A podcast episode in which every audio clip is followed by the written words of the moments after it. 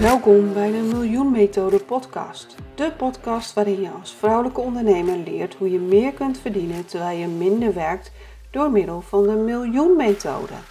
Jouw host is Monika Helbig, financieel succes-expert, auteur en ontwikkelaar van de Miljoen Methode.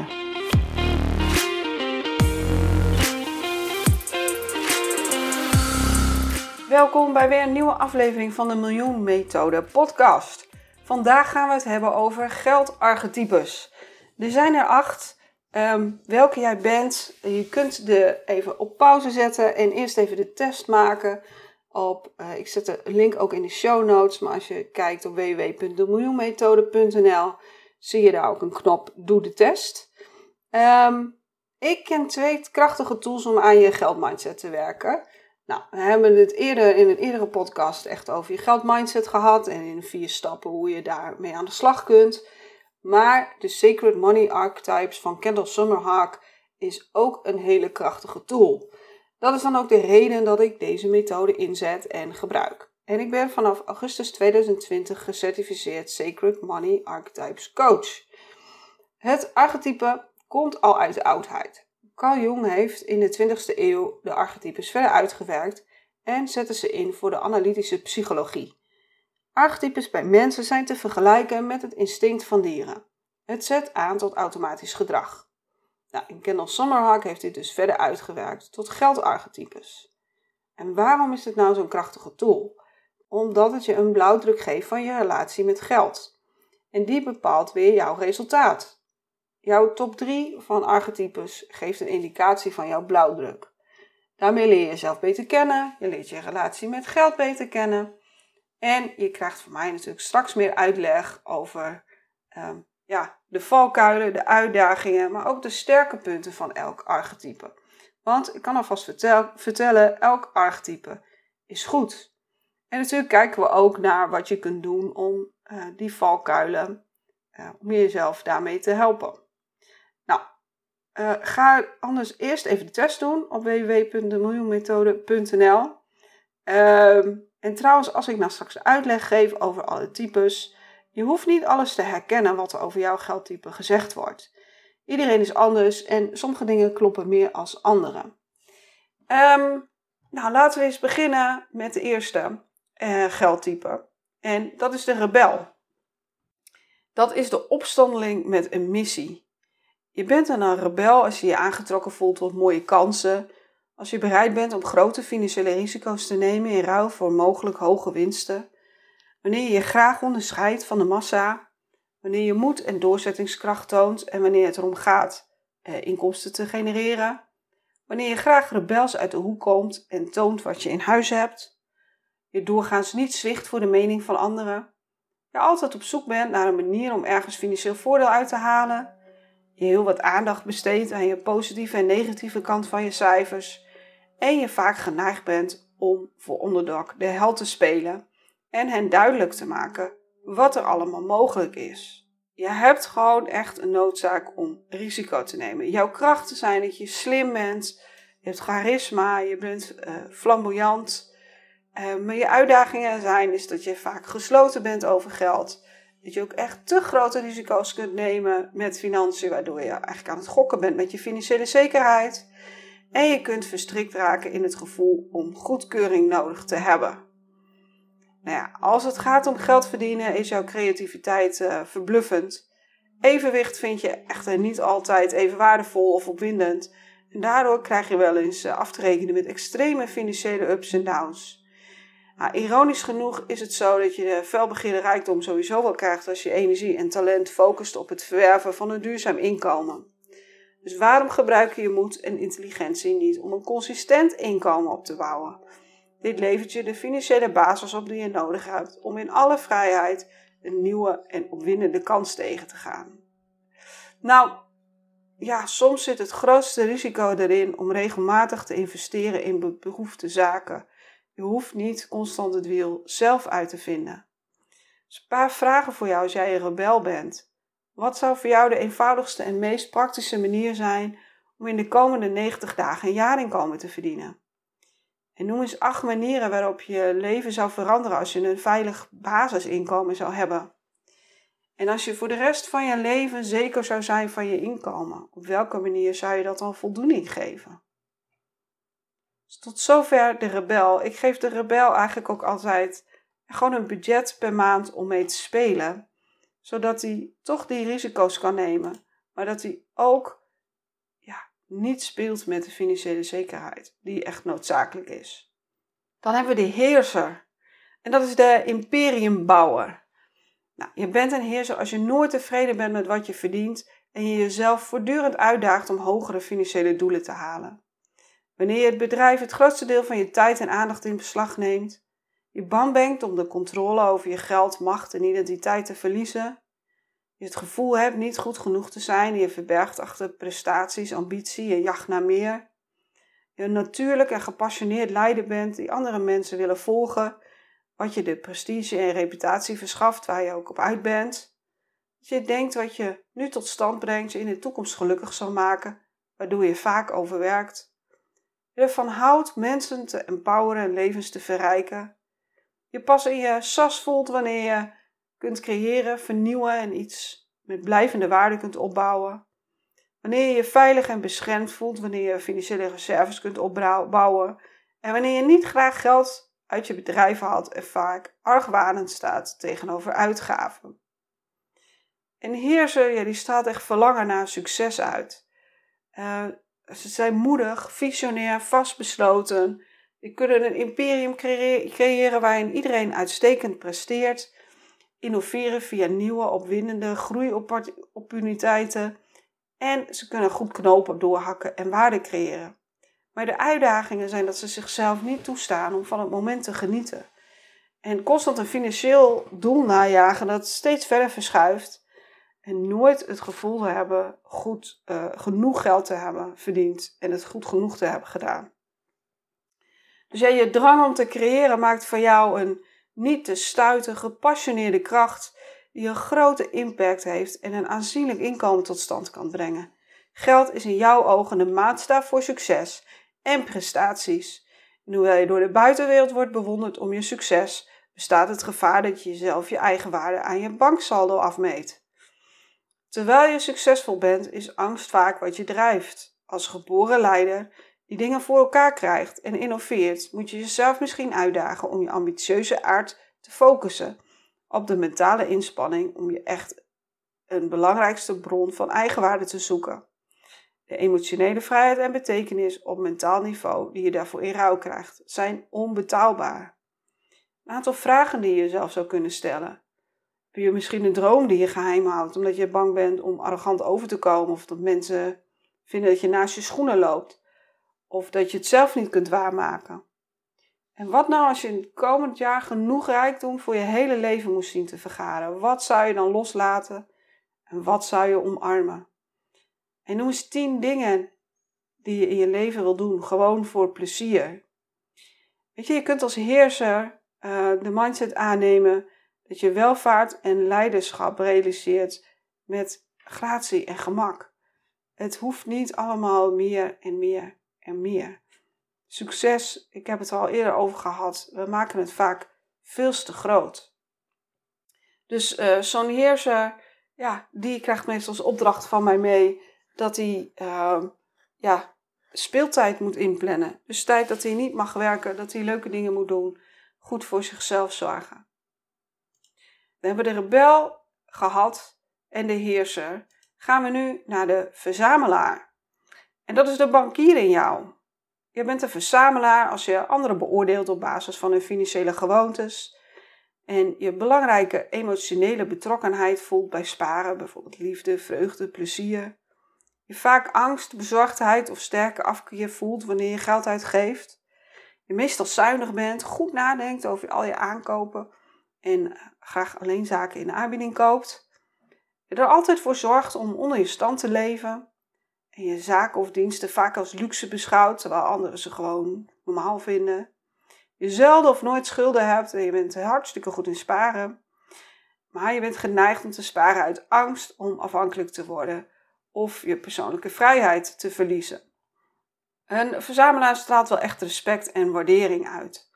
Hun krachten zijn dat ze gewetensvol zijn, betrouwbaar, gedisciplineerd, Ze kunnen goed sparen, ze zijn vaak financieel onafhankelijk en financieel verantwoordelijk.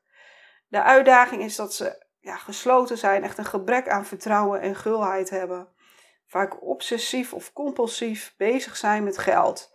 En vaak schuldgevoelens of twijfels hebben over uitgaven of investeringen. Ja, voor buitenstaanders lijken jij en je geld het perfecte paar. Sparen doe je er zonder erbij na te denken. Maar in je hoofd is dit een ander verhaal. Je piekert over de kleinste uitgaven, ben er niet zeker van dat er geld zal blijven binnenkomen en je bent bang dat je geld opraakt. Nou, dit kan tot veel stress en angst leiden en beperkt je bereidheid om in jezelf te investeren.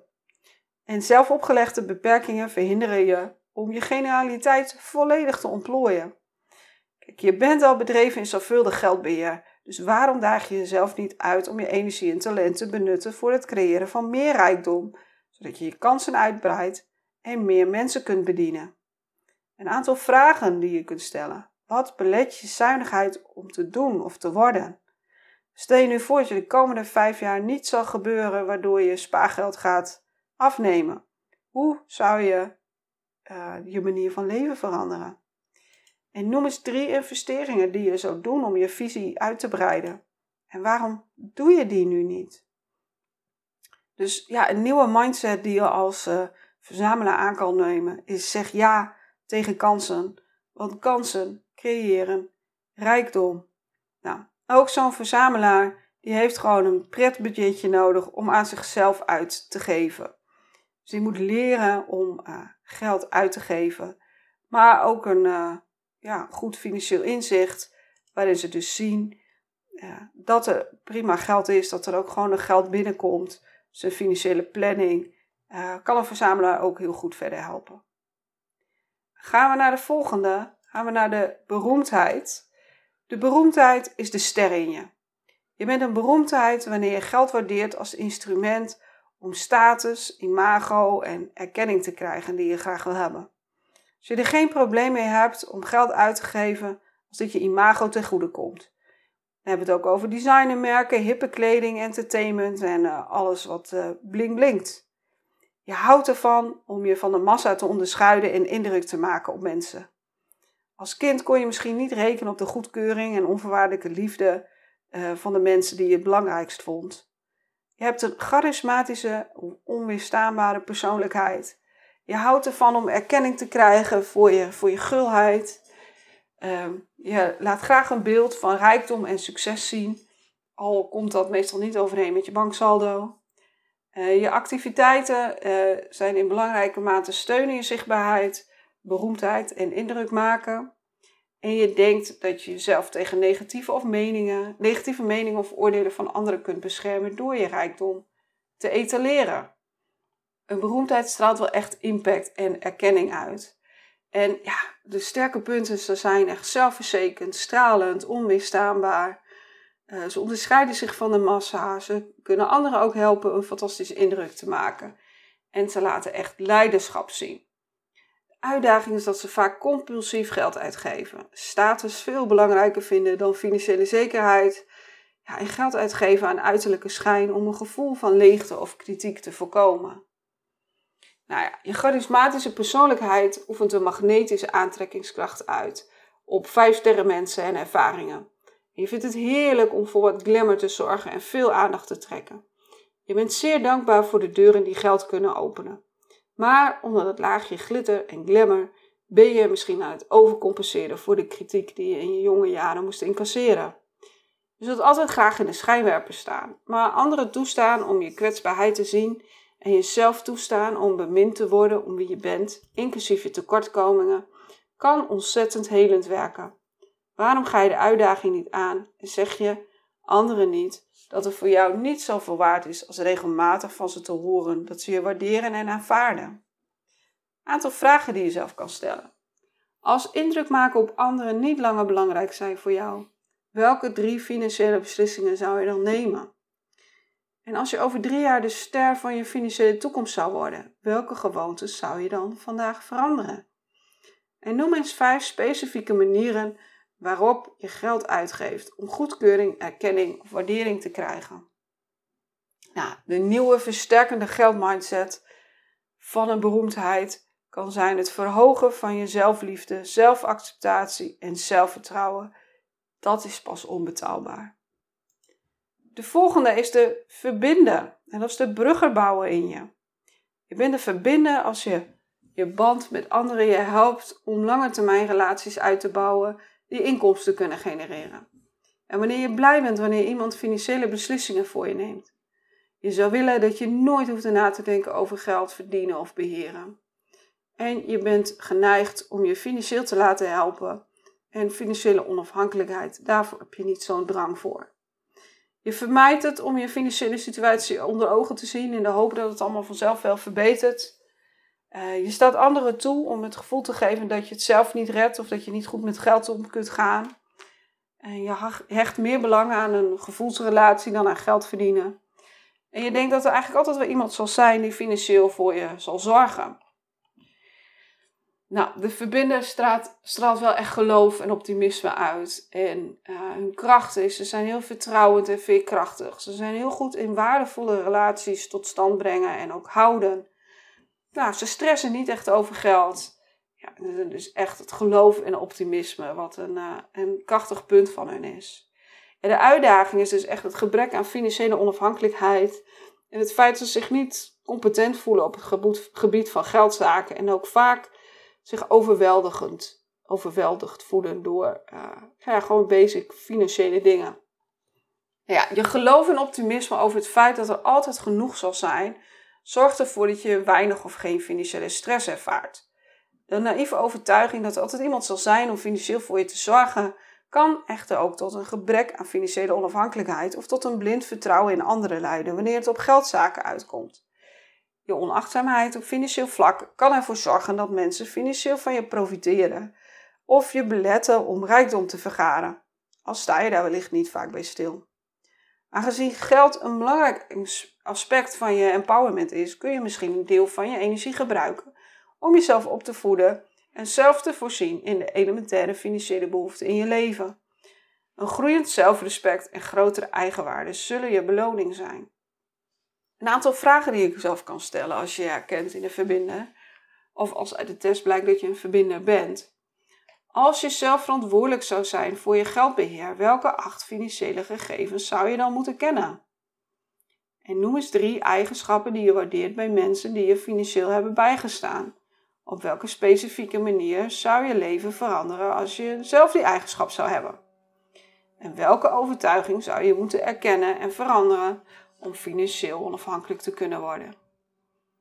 Versterkende geldmindset voor de verbinder is hoe meer ik vertrouwd raak met geld, hoe meer ik mezelf empower. Dan gaan we door naar de alchemist. Dat is de idealist in je. Je bent een alchemist als je je aangetrokken voelt tot onconventionele of alternatieve manieren om geld te verdienen. En je sociale rechtvaardigheid en het leiden van een beweging belangrijker vindt dan geld verdienen. Je hebt vaak een haat-liefde verhouding met geld. En je stelt vast dat je op anderen vertrouwt voor financiële steun. Inwendig voel je je kwetsbaar of onzeker over je vermogen om een inkomen te verdienen. En je vindt het makkelijk om anderen in zichzelf te laten geloven. Je hebt ook het talent om op ongewone manieren geld aan te trekken.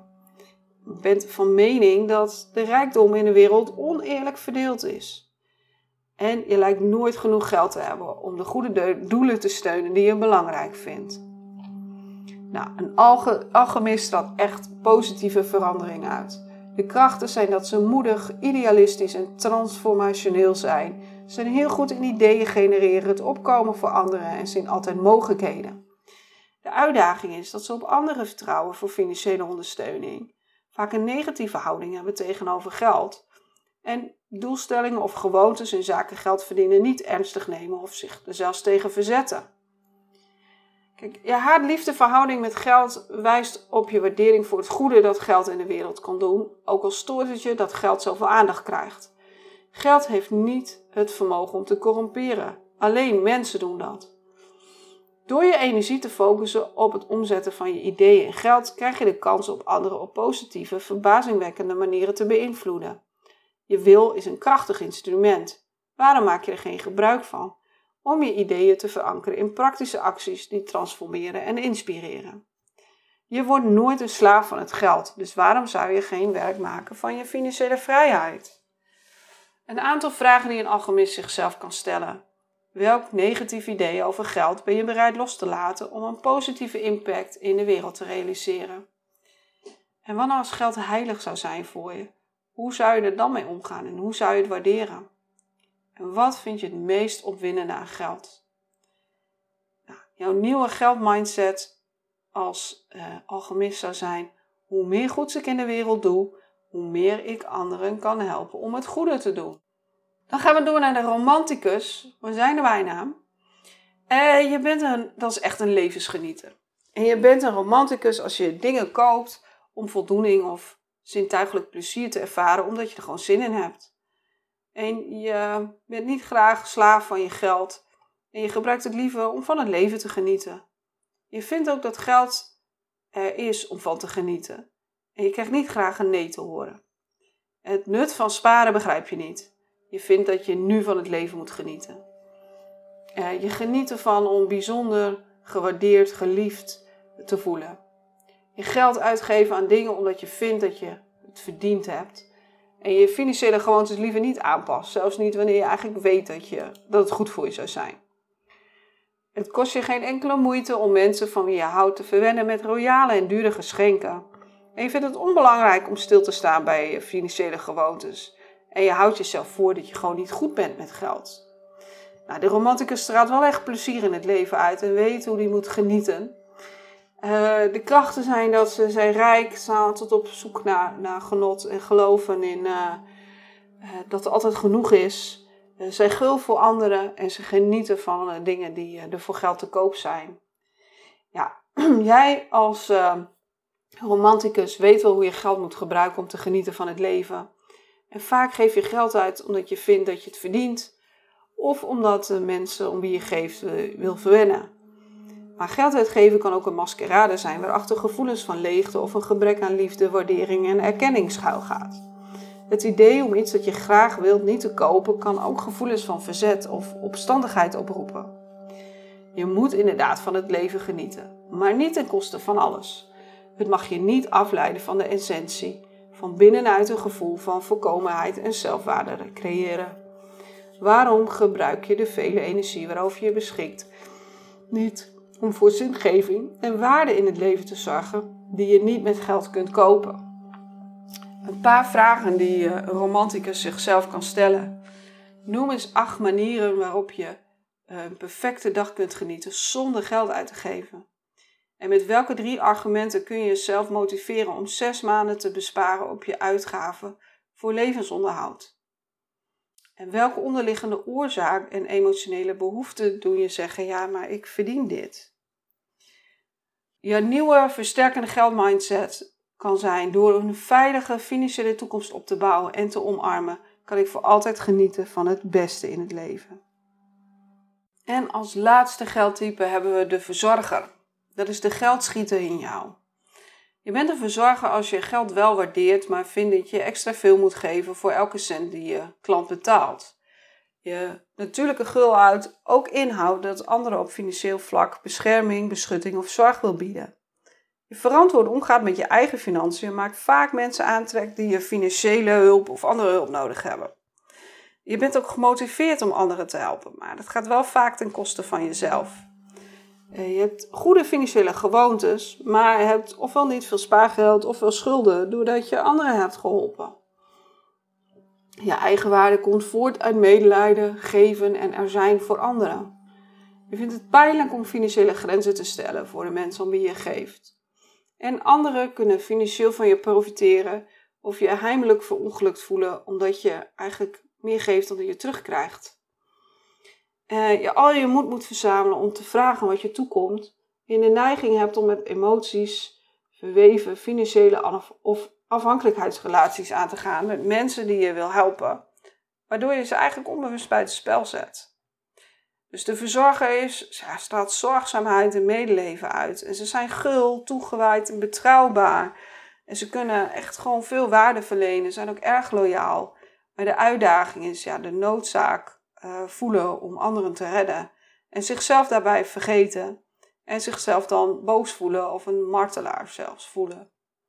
Kijk, je verlangen om dienstbaar te zijn inspireert je vaak om financiële middelen te delen. Wat jij echter als onbaatzuchtige gulheid ziet, kan makkelijk leiden tot faciliterende relaties en problematische grenzen met de mensen die je wil helpen.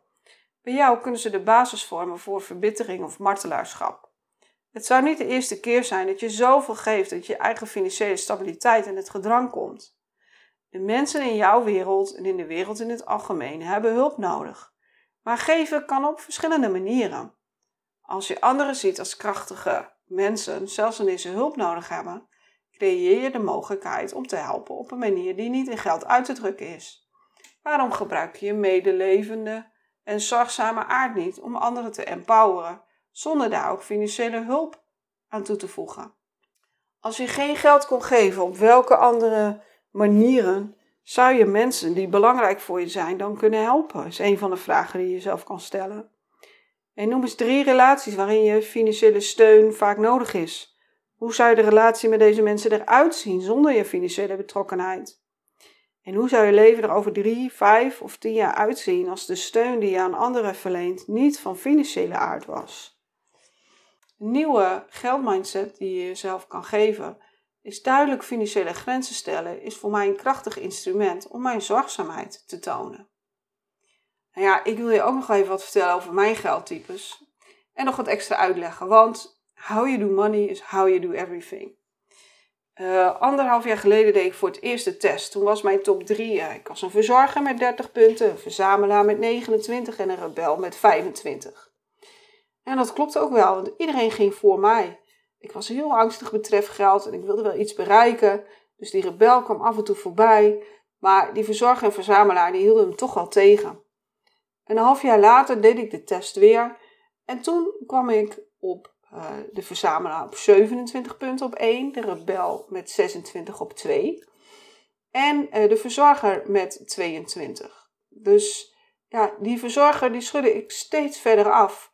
Want ik merkte dat hij me gewoon heel erg tegenhield. En de verzamelaar was er wel, want ik dacht ook even alles kwijt te raken door de scheiding. Um, dat knalde er best in, maar de rebel durfde steeds meer zijn hoofd te laten zien. Nou, en onlangs heb ik de test opnieuw gedaan. En nu zie ik de rebel met stip op nummer 1 met 34 punten. De verzamelaar op 2 met 26. En de heerser op 25. Die is nieuw op nummer 3. De verzorger is dus helemaal verdwenen. En dat klopt ook wel. Want de rebel heeft de overhand gekregen. Ik uh, ben aan het beleggen, ik wil daar nog veel meer mee. Uh, de verzamelaar zorgt er wel voor dat ik mijn veilige basis behoud. Ja, en die heerser, ja, die komt opnieuw binnen. Want ik durf eindelijk echt toe te geven dat ik graag meer impact wil maken. Uh, ik wil vrouwelijke ondernemers helpen financieel onafhankelijk te zijn. Maar wel zonder er zelf van onderdoor te gaan. Nou ja, nu is er natuurlijk geen goed of fout in geldtypes, maar om te bereiken wat ik wil, had ik wel andere geldtypes nodig die ik had. En dat is me dus gelukt. Nou, ik hoop dat je nu wat meer weet over eh, de geldarchetypes. Uh, heb je de test nog niet gedaan? Ga dan naar www.demiljoenmethode.nl en doe de test. Um, en ja, kijk welke geldtypes jij bent. Uh, wat zijn nou je sterke punten? Die kun je natuurlijk inzetten en eh, ja, je uitdagingen. Daar kun je oplossingen voor bedenken. Zoals uh, nou ja, de vragen die ik je gesteld heb bij, elke, bij elk type. En uh, beperk jezelf gewoon. Ben je heel erg van het geven, zorg dan dat je elke maand een budgetje hebt om te geven. En dan is het, dan is het op. Veel succes met het werken met de geldarchetypes. Bedankt voor het luisteren naar de Miljoen Methode podcast. Ik hoop dat ik je weer heb kunnen inspireren. Wil je niks missen? Abonneer je dan op mijn podcast. Dat doe je door te klikken op de abonneerknop in je podcast-app. Ik zou heel dankbaar zijn wanneer je ook een review kunt achterlaten. En delen van deze podcast met een andere vrouwelijke ondernemer waardeer ik ook zeer. Mijn missie is om vrouwen financieel succesvol en relaxed te laten ondernemen. Wil je meer weten over mij? Mijn boek kopen of samenwerken met mij, ga naar www.demiljoenmethode.nl.